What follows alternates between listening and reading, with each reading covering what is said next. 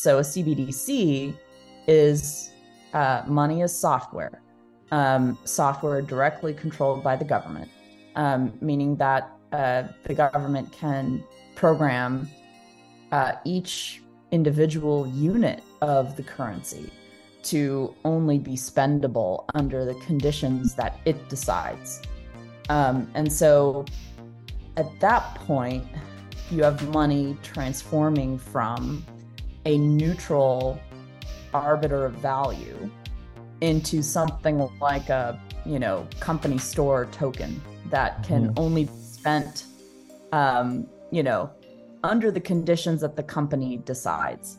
Well it's it's not really money at that point anymore. And so that's what's so interesting is that um, it's actually bitcoin that is preserving money um, as as a thing as an object as a tool that is available to humanity while these cbdc's are becoming um, fully politicized tokens that are used to exchange under politically favorable conditions.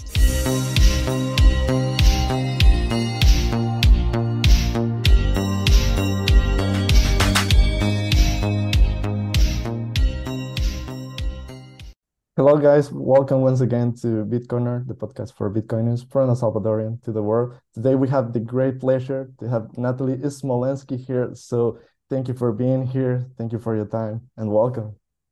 Thank you so much for having me. Thank you so much. So, Natalie, I'm a really big fan of you. I love all your work. And uh, uh, so, it's a big pleasure for me and, of course, all our audience that you're here. And um, well, to start the episode, maybe for those people that don't know you, uh, maybe could you introduce yourself and tell us a little bit about your background? I know that your family is from Poland and you're yes. from the States and you're from the States? Or do you yes.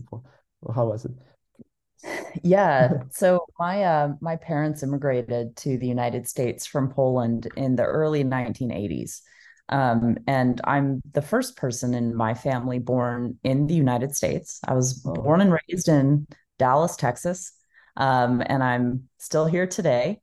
Um, I I came to Bitcoin um, through a software startup that I was working at um, that partnered with MIT to make uh, a digital identity wallet that used Bitcoin as a secure anchor of trust for uh, digital identity claims. Um, so, you know, about 2015 ish was, you know, when I first really heard of Bitcoin and and started to dig into it and understand it.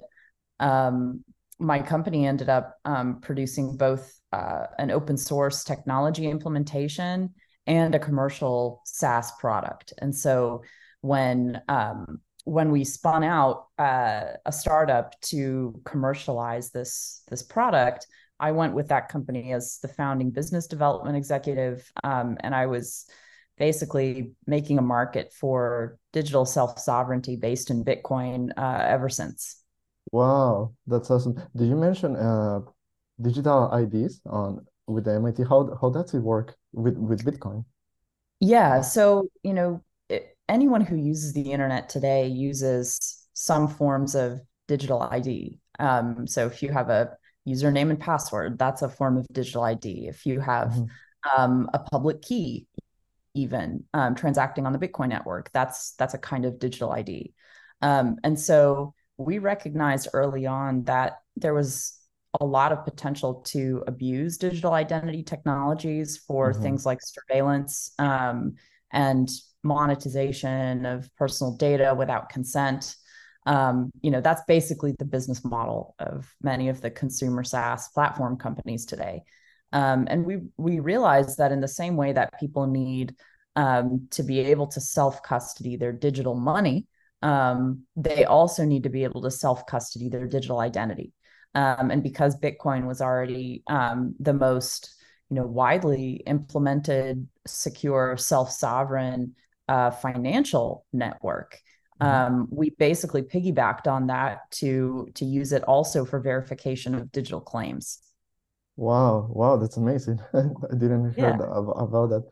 And uh, so I know you studied anthrop you're an anthropologist, right? Yeah. Oh. Yeah. So how and why and why did you chose that specific career? What what is your passion Well, about it? yeah, it, you know, I I was interested in anthropology because I was interested in people. Um, I I grew up between cultures in in Dallas, you know, being raised in a Polish family in the United States. Um, and so I I felt like I was kind of between worlds. Um, I didn't fully fit into the Polish community. I didn't fully fit into the American community always. Um, but it made me very interested in culture. Um, and cultural anthropology is the science of culture.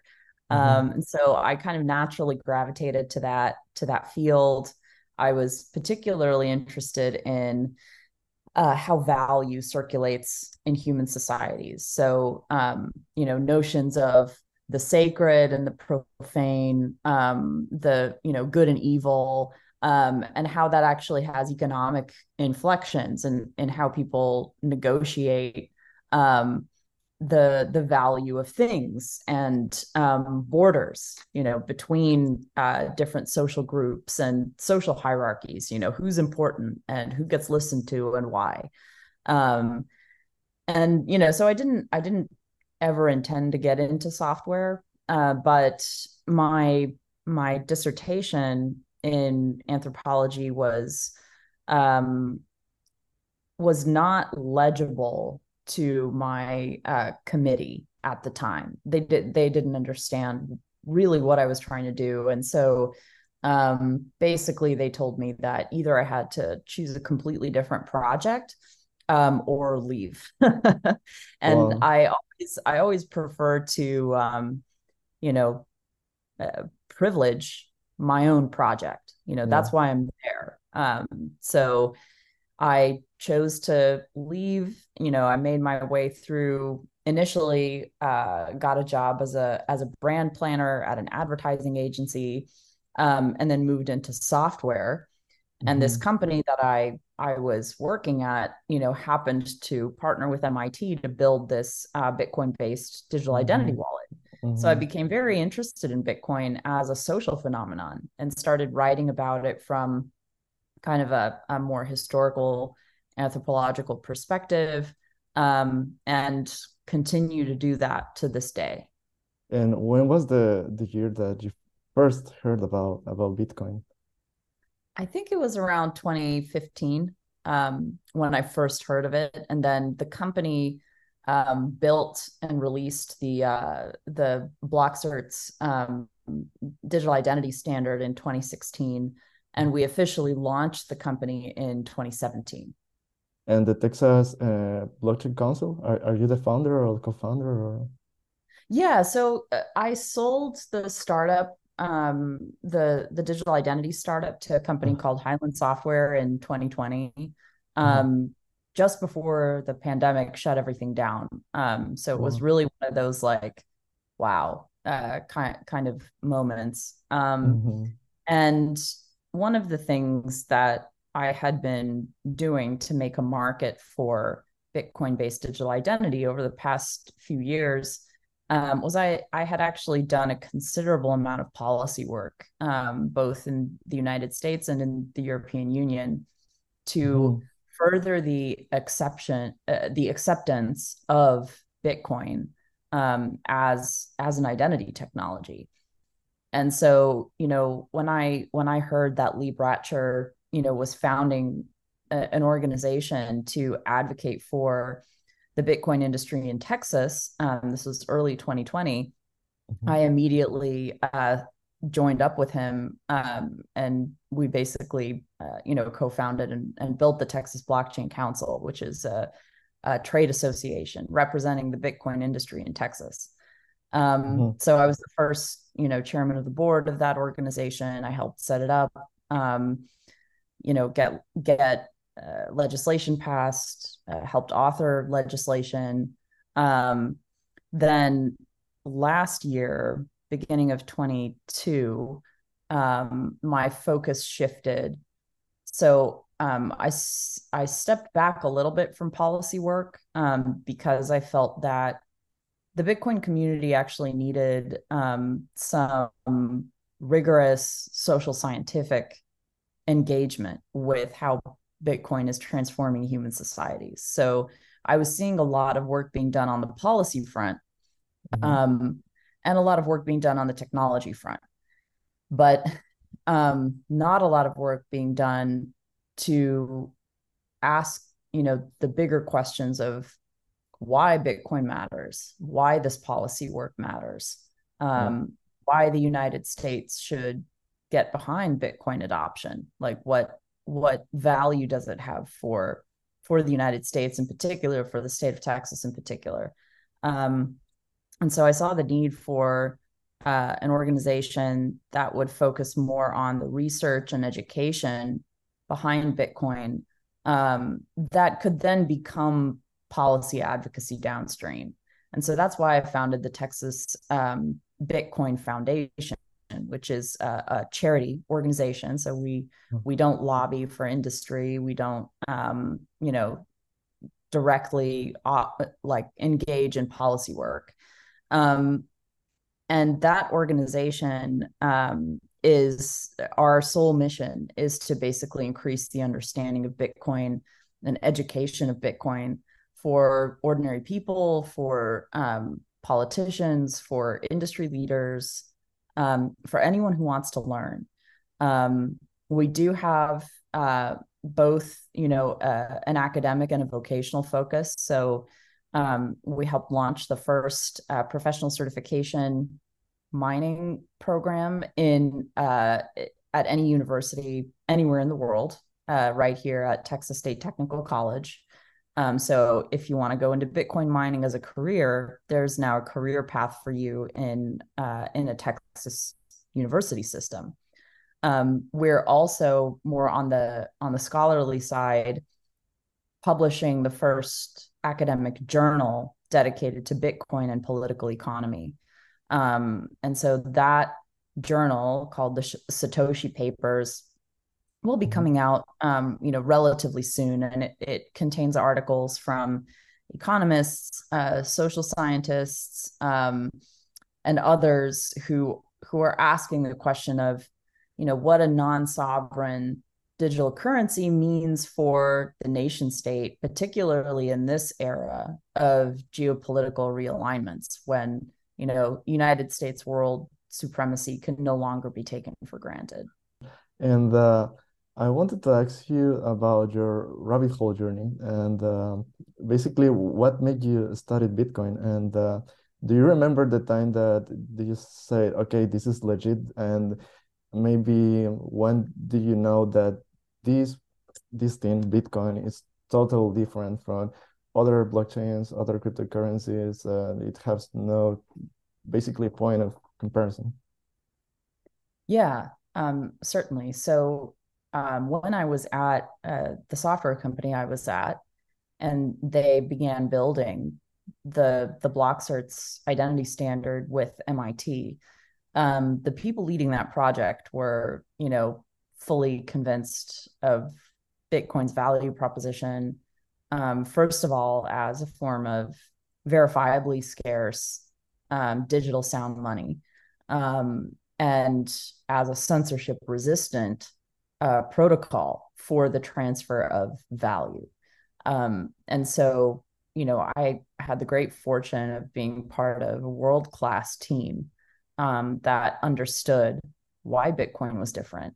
Um, and then as I began to do my own research and dig into it, um, sort of solidified that value proposition. Um, so I, w- I would say, you know, initially it, was a credit to my team, um, absolutely for introducing me to Bitcoin and and to to its uniqueness in the quote unquote crypto space.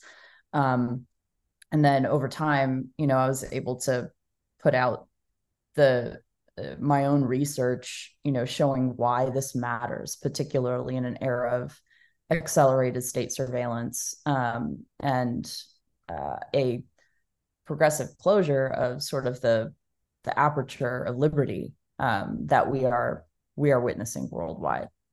Yeah, and actually, I was watching one. I was watching. I don't, I don't remember if it was on Twitter or so a, a couple weeks ago that you were making a speech, I think, uh, or you were invited for a meeting with uh, maybe IMF. I don't remember. You were talking about Hmm. CBDCs, right? Yeah. And uh, so normally on this podcast, I usually ask for my guest to kindly explain to kind to explain the, the difference between cryptos and and Bitcoin, but I think you have um, a better approach and understanding, not about cryptos, but uh, about CBDCs. So maybe for the person that they don't they don't have so much understanding of that they are beginners on this space. Can can you explain them what are CBDCs and maybe what are your concerns about it? Yeah, so uh, uh, absolutely. So CBDCs are government's answer to cryptocurrency. Um, as governments have watched cryptocurrencies gain in popularity and adoption, they have felt that cryptocurrencies threaten uh, the government monopoly on the issuance of money. Um, now, government monopolies on money are are actually fairly recent thing historically for for most of human history you know money has been uh, largely a bottom up phenomenon so you know human societies valued some commodity um, whether you know it was shells or obsidian chips or you know gold or silver um, and then that commodity became standardized into more fungible tokens that could then be uh, exchanged. Um, sometime, you know, uh, several thousand years ago, um, as the first large uh, states started to form, um, governments began to realize that um, in order to maintain the armies that they would need to consolidate and expand their power, they they were going to have to pay um, soldiers in a currency that could be easily spent wherever the state decided to wage war. And so the first forms of state issued coinage began to appear, um, sort of in, you know, in coincidence with the expansion of, of human empires. Um, but that didn't that didn't get rid of you know other forms of non-state money which sort of coexisted alongside these state issued currencies. Um, the vast majority of people didn't didn't have a- actually access to state issued money. Um, there wasn't there wasn't a lot of liquidity in those days and so people had to measure uh, transactions in other ways primarily using ledgers um, rather than even uh, commodity exchanges um, and so you know, the question of what is money is one that uh, Bitcoin has raised. Um, and in the 20th century, you know, that we can sort of consider that century the peak of uh, state monopoly on money issuance and and also on planning of the monetary economy. So this the central banking system really um, I mean it it emerged in isolated examples in previous centuries, but it really became a global phenomenon in the 20th century. And, you know, the United States Federal Reserve was founded in, in 1913. And that, you know, has become sort of the central bank of not the whole world, but for for many countries around the world, the central bank mm-hmm. of central banks. Um, and so, you know, when Bitcoin was introduced, it was introduced as a direct challenge to the central bank monopoly uh, over money. Um, and central banks, unsurprisingly, didn't like that. Um, and so it's taken them a few years, but they've now produced their answer to Bitcoin um, in central bank digital currencies. And their their pitch to the people is that you know, Bitcoin is too volatile to serve as a store value or medium of exchange. In, in other words, to be an effective money. Um, mm-hmm. But hey, you trust you trust your dollars, Um, so this is just a, a, digital version of the dollars that you already use every day. Um, so much better than Bitcoin, right? Well, I mean, the the problem with it is that um, it partakes of all of the weaknesses of a central bank issued digital currency or a central bank issued currency. So, um, you know, anyone who's been following the history of the US dollar um, is aware that it has uh, been progressively devalued since its introduction. Um, today, I think it's it's lost, you know, 97, 98% of the value that it originally had in 1913. Um, this devaluation, though, has happened slowly enough that um, a lot of people don't notice it. Um, and so they consider it to be a stable store of value. Um, it's it's not. Um, and so, you know, that's one weakness of CBDCs is that it simply replicates the inflationary uh, central bank currencies that are already problematic for that reason. But then it also adds on to that weakness the full programmability uh, of the currency itself. So a CBDC is uh, money is software, um, software directly controlled by the government, um, meaning that uh, the government can program uh, each individual unit of the currency to only be spendable under the conditions that it decides.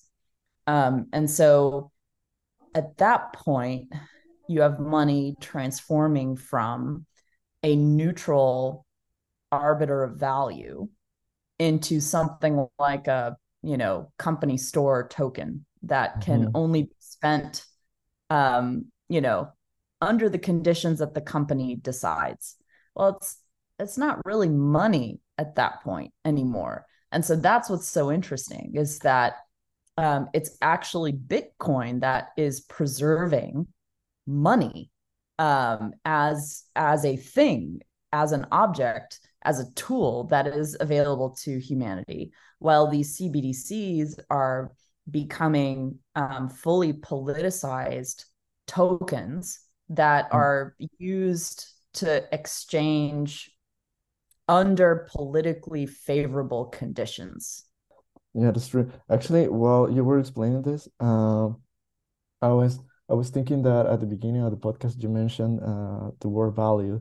So do you think? Um, well, I was thinking two things. One that everything that you explained it was um, basically the story of the Bretton the Bretton Woods Bretton Woods Agreement, and uh, but I also heard, and I think it, it was in, I, I don't remember if it was in on the Natalie podcast that you mentioned the Bretton Woods Three agreement. Mm, yeah. So first of all, what is that? And then I have another question. But first of all, what is that? Bretton Woods Three. Yeah. So Bretton Woods Three is a term that some have used to describe the the changing the, or the new global financial system that we're in today.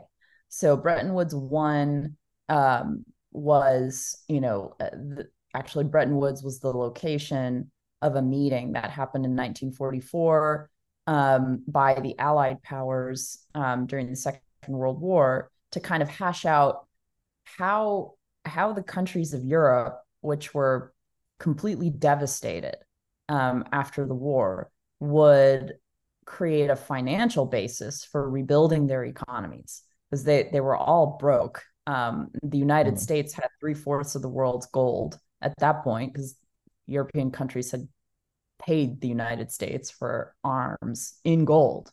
Um, and so, but the United States also realized that, you know, if we have all the collateral, then nobody can trade with us. And so we don't have any trade partners, and we need trade partners to grow our own economy.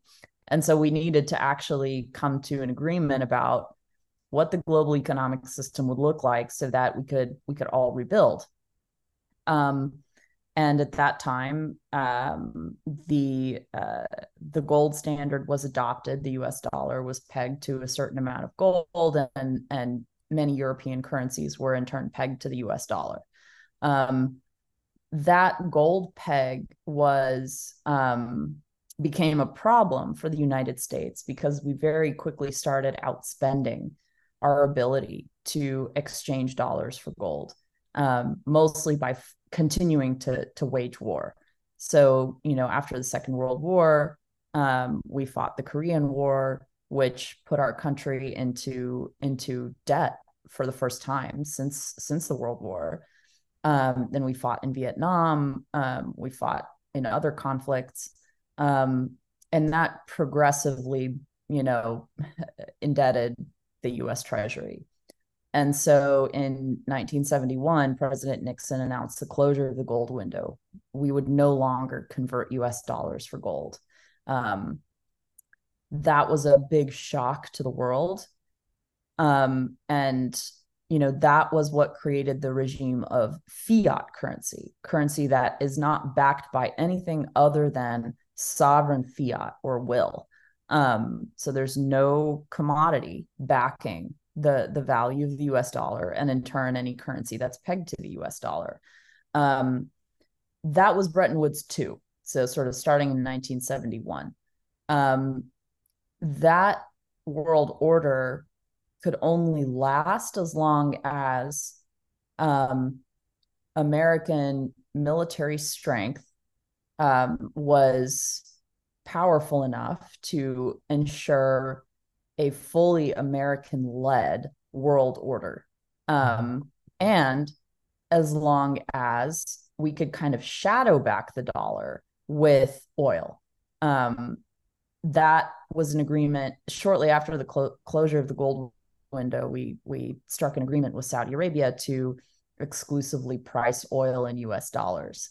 Um, and so these petrodollars became, in effect, oil came to kind of substitute for gold as um, as a as a commodity backing for for the dollar, but not in any direct way, in more of a symbolic way. Mm-hmm. Um, that order has been fraying.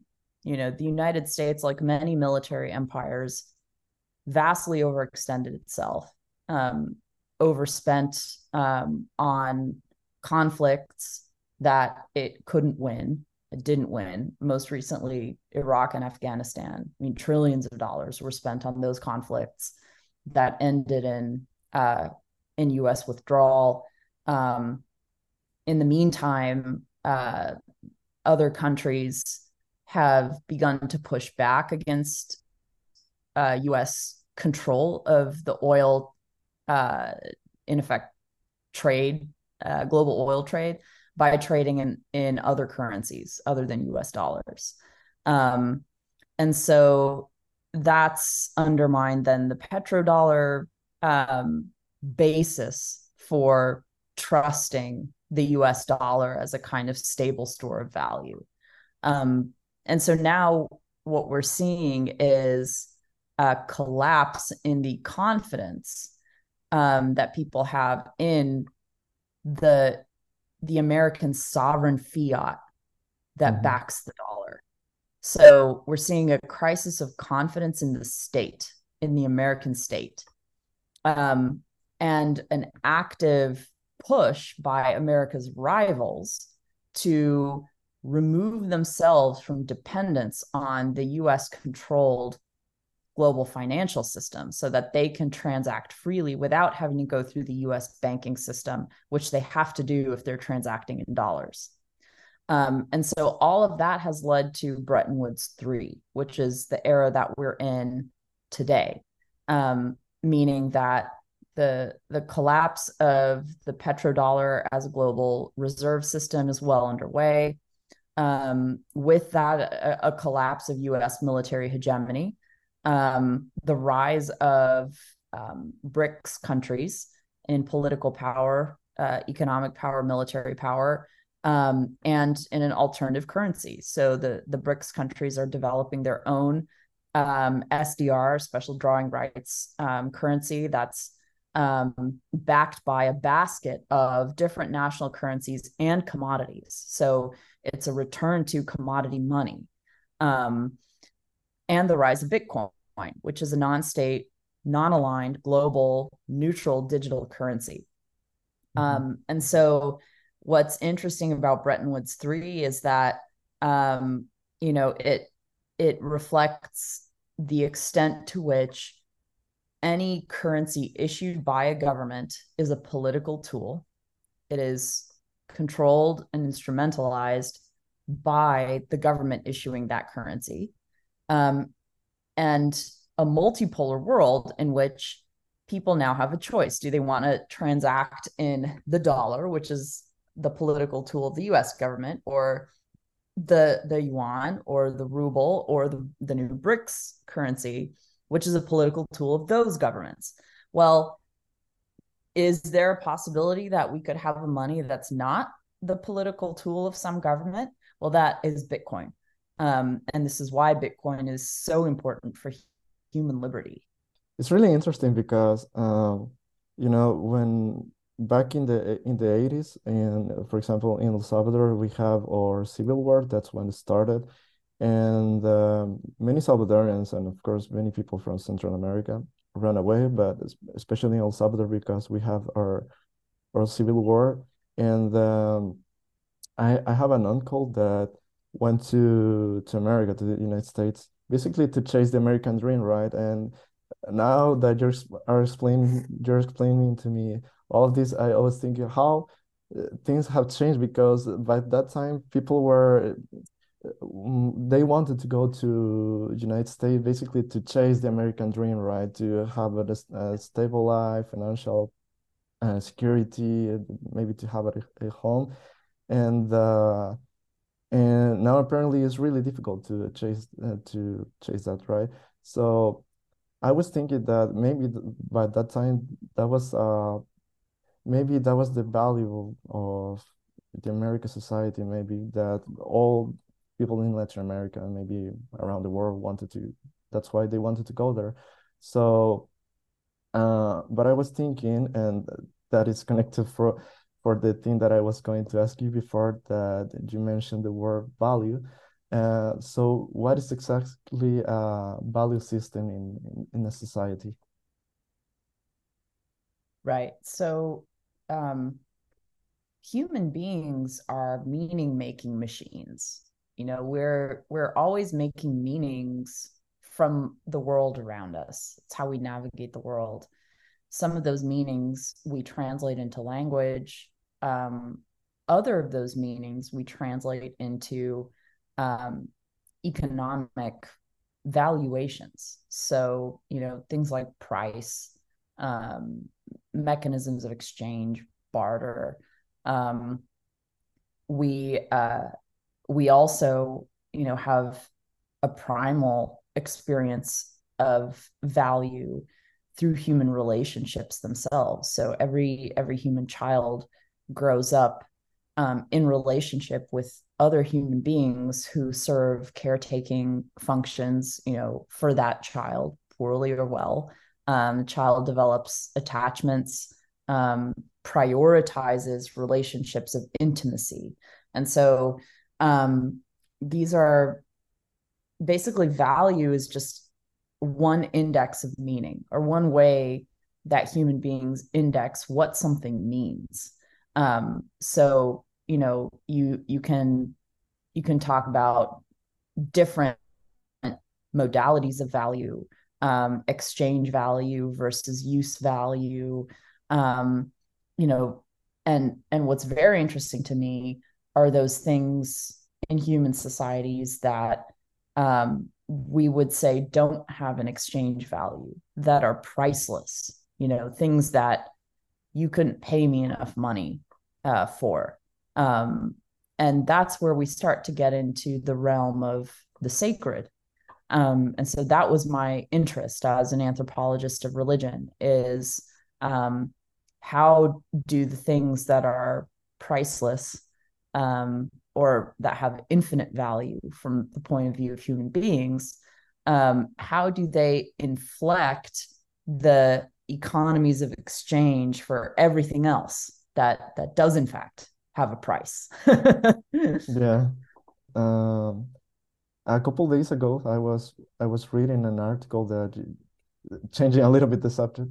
Uh, an article that you wrote for Forbes. I think it's your mm. first article, your first article, right? That it oh was, yeah. yeah. Congratulations, by the way. oh, thanks. it was amazing, guys. If you haven't read it, you should read it. it's called a "Regulator Shutdown of Signature of SVB and Silvergate Silvergate Banks and Raise Question About Neutrality." And mm-hmm. uh, in your article, you, you mentioned that the recent regulatory actions against banks serving the crypto industry have uh, highlighted the value of a political, politically neutral currency like Bitcoin, right? So, can you explain why Bitcoin is a political neutral and how it's compared to fiat and cryptocurrencies in, in this regard?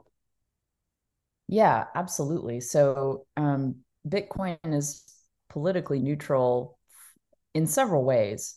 Um, one is from a mo- monetary policy standpoint. So the the monetary policy of Bitcoin is fixed by the protocol, um, and you know virtually impossible to to change. Um, so we we know that only 21 million Bitcoin will ever be issued. Um, you know the the mining rewards reliably are cut in half every four years. Hmm. Um, once all of the Bitcoin have been issued, that's all that there will be.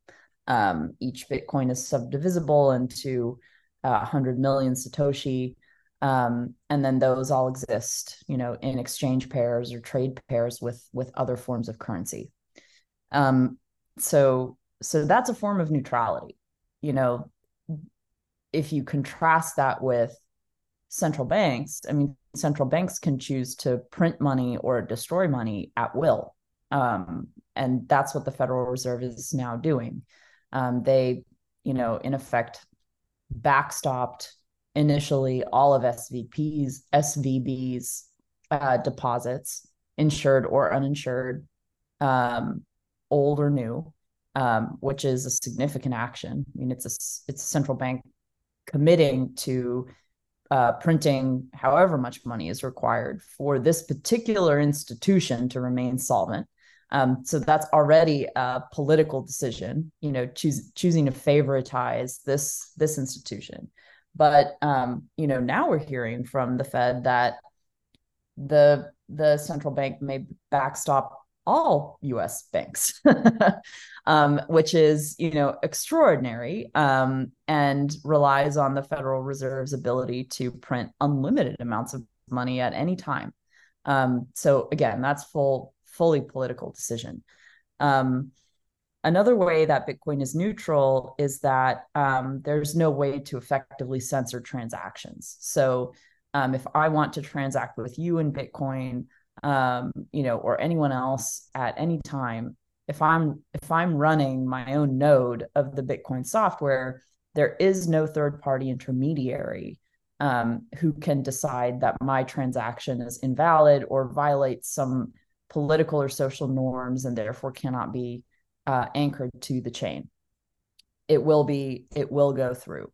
Um, and so it's, um, so there's, you know, monetary policy, there's um, censorship resistant transacting, there's also censorship resistant uh, storage of Bitcoin. So I can, I can hold my own Bitcoin on uh, a wallet that I fully control that you know i can choose to even keep permanently offline never connect to a network device um, but it is it is fully within my control as long as i have my seed phrase memorized um, i can access and spend that money anywhere i choose mm-hmm. um, and so it's really these these three elements of bitcoin that render it uh, politically neutral mm.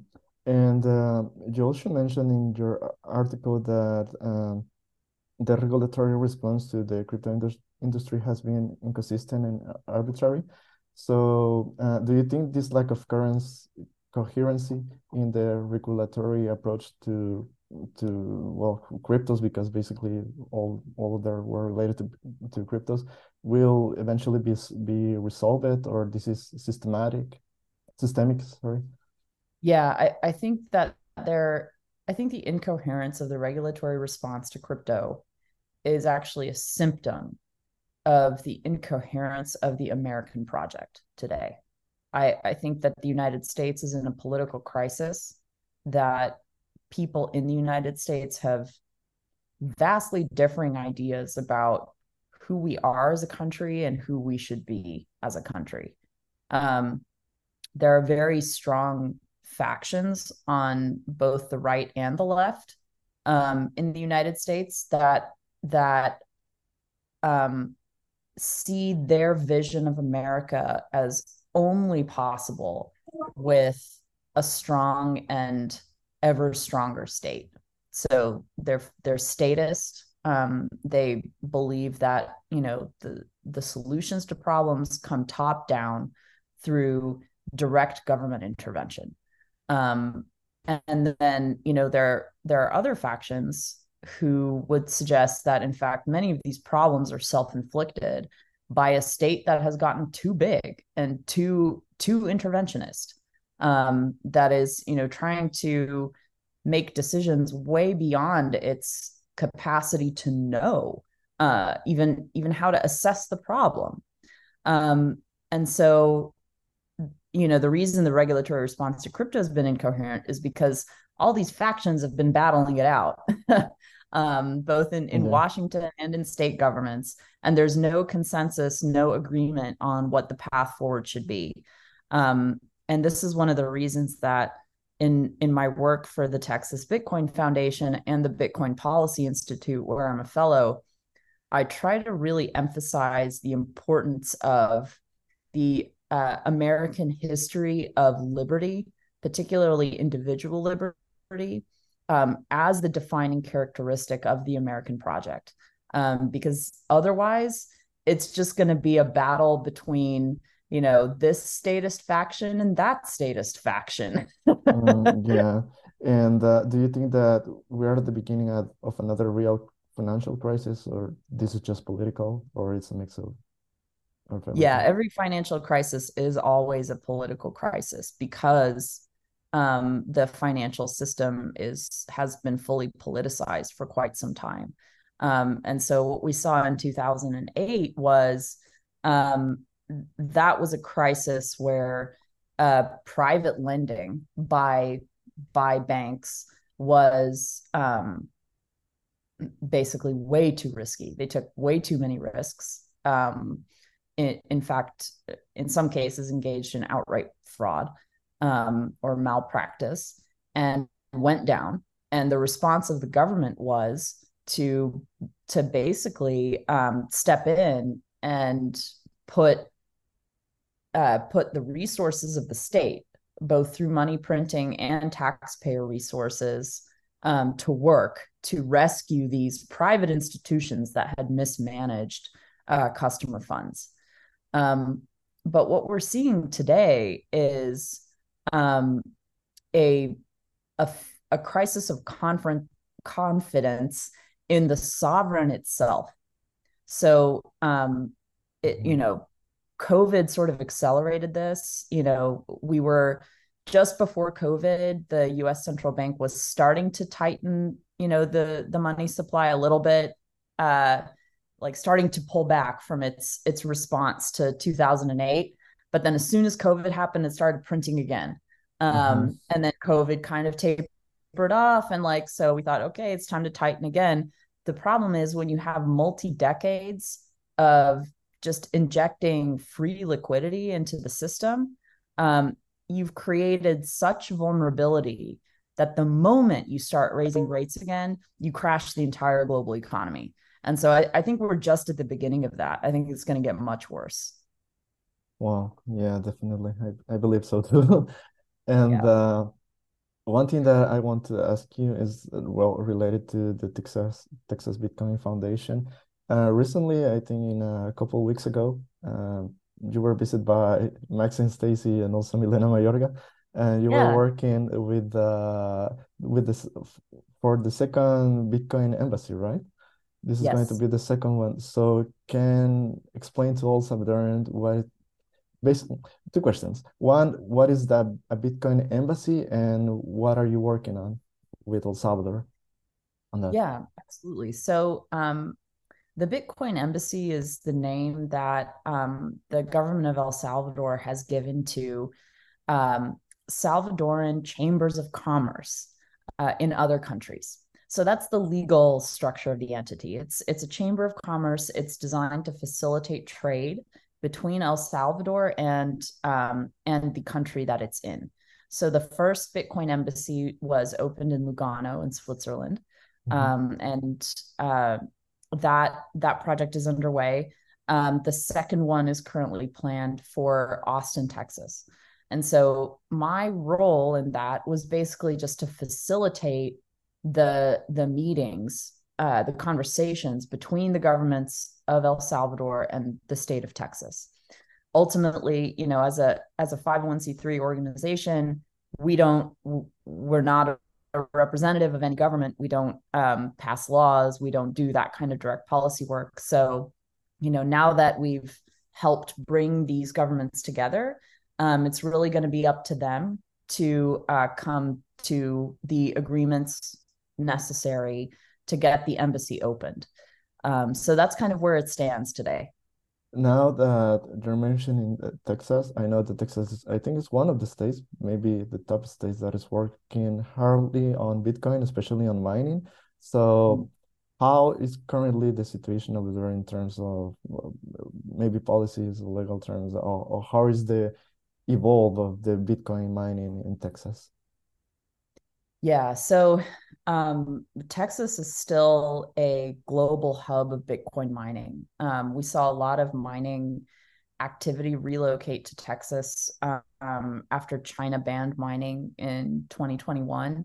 Um, we had a number of Chinese miners move into the state, but also uh, miners from other parts of the country uh, in the world who were having their mining operations shut down or were were seeing political activity move against uh, mining in their jurisdiction.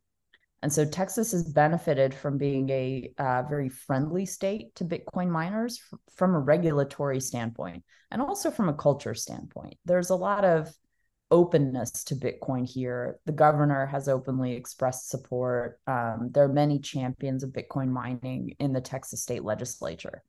Um, but there also is blowback. Um, there's blowback uh, first at the federal level. So um, last year, Senator Elizabeth Warren called for an investigation into the environmental impacts um, of Bitcoin miners in Texas and and you know to their impacts on the energy grid. Um, there there are some uh, legislators in Texas who oppose Bitcoin mining um, and want to see it curtailed. So um, you know, it's a constant. We have to constantly be vigilant, um, and we can never get to the place where we just trust that the government's going to do the right thing. Um, this is part of what what democracy means, and part of what freedom means is that the citizens have to be constantly engaged and pushing back because the moment we step back you know that's the moment that our liberties get taken from us. And then it's a lot more work to get get back liberties than it is to preserve the ones you already have. That's true that's true. And uh, natalie we have around uh, seven minutes? Wow. Yeah. Super super quick. So um, just to start and wrap it up i think i have maybe two or three more questions for you. And uh, sure. One is, how do you think that Bitcoin is changing the way people uh, think about trust and, and transparency also? Now that yeah. people are starting to be aware or waking up about basically the meaning of money, right? The real meaning of money. No, absolutely. I think I think the main objection to Bitcoin adoption to date has been, at least in the United States, that people have trusted the US dollar.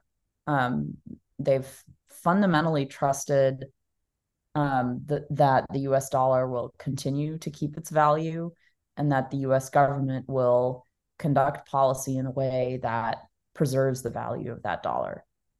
I think over the past just few months, but um, certainly over the past few years, that trust has dramatically dropped. I think a lot of people in the United States are beginning to say for the first time, I'm concerned that my money isn't going to be worth as much in wow. you know a few years than it is today. Um, and that's not a problem that Americans have have had. You know, like I said, it, it, inflation in the United States has generally happened slowly enough that people have have generally felt secure. But do you um, think it's sorry to interrupt? Do you think it's way yeah. worse than 2008? The situation? Uh, oh yeah. Yeah. This is in 2008, people people turned their anger against the banks. Uh-huh. Um, oh, okay. And, and I see the difference. Yeah and there there was definitely a, a, drop in trust in government because the government was seen as just giving the banks a blank check to um, to fool around. Um, but this time, it's it's a lot worse.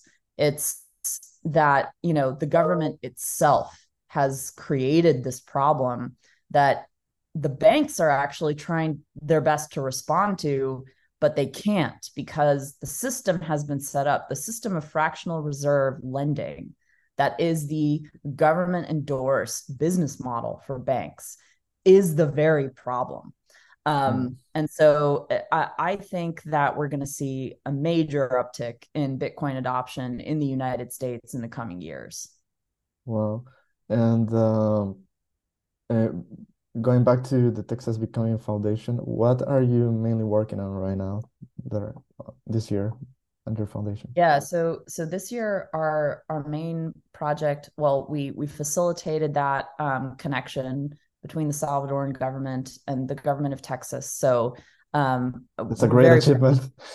yeah, we're very proud of that.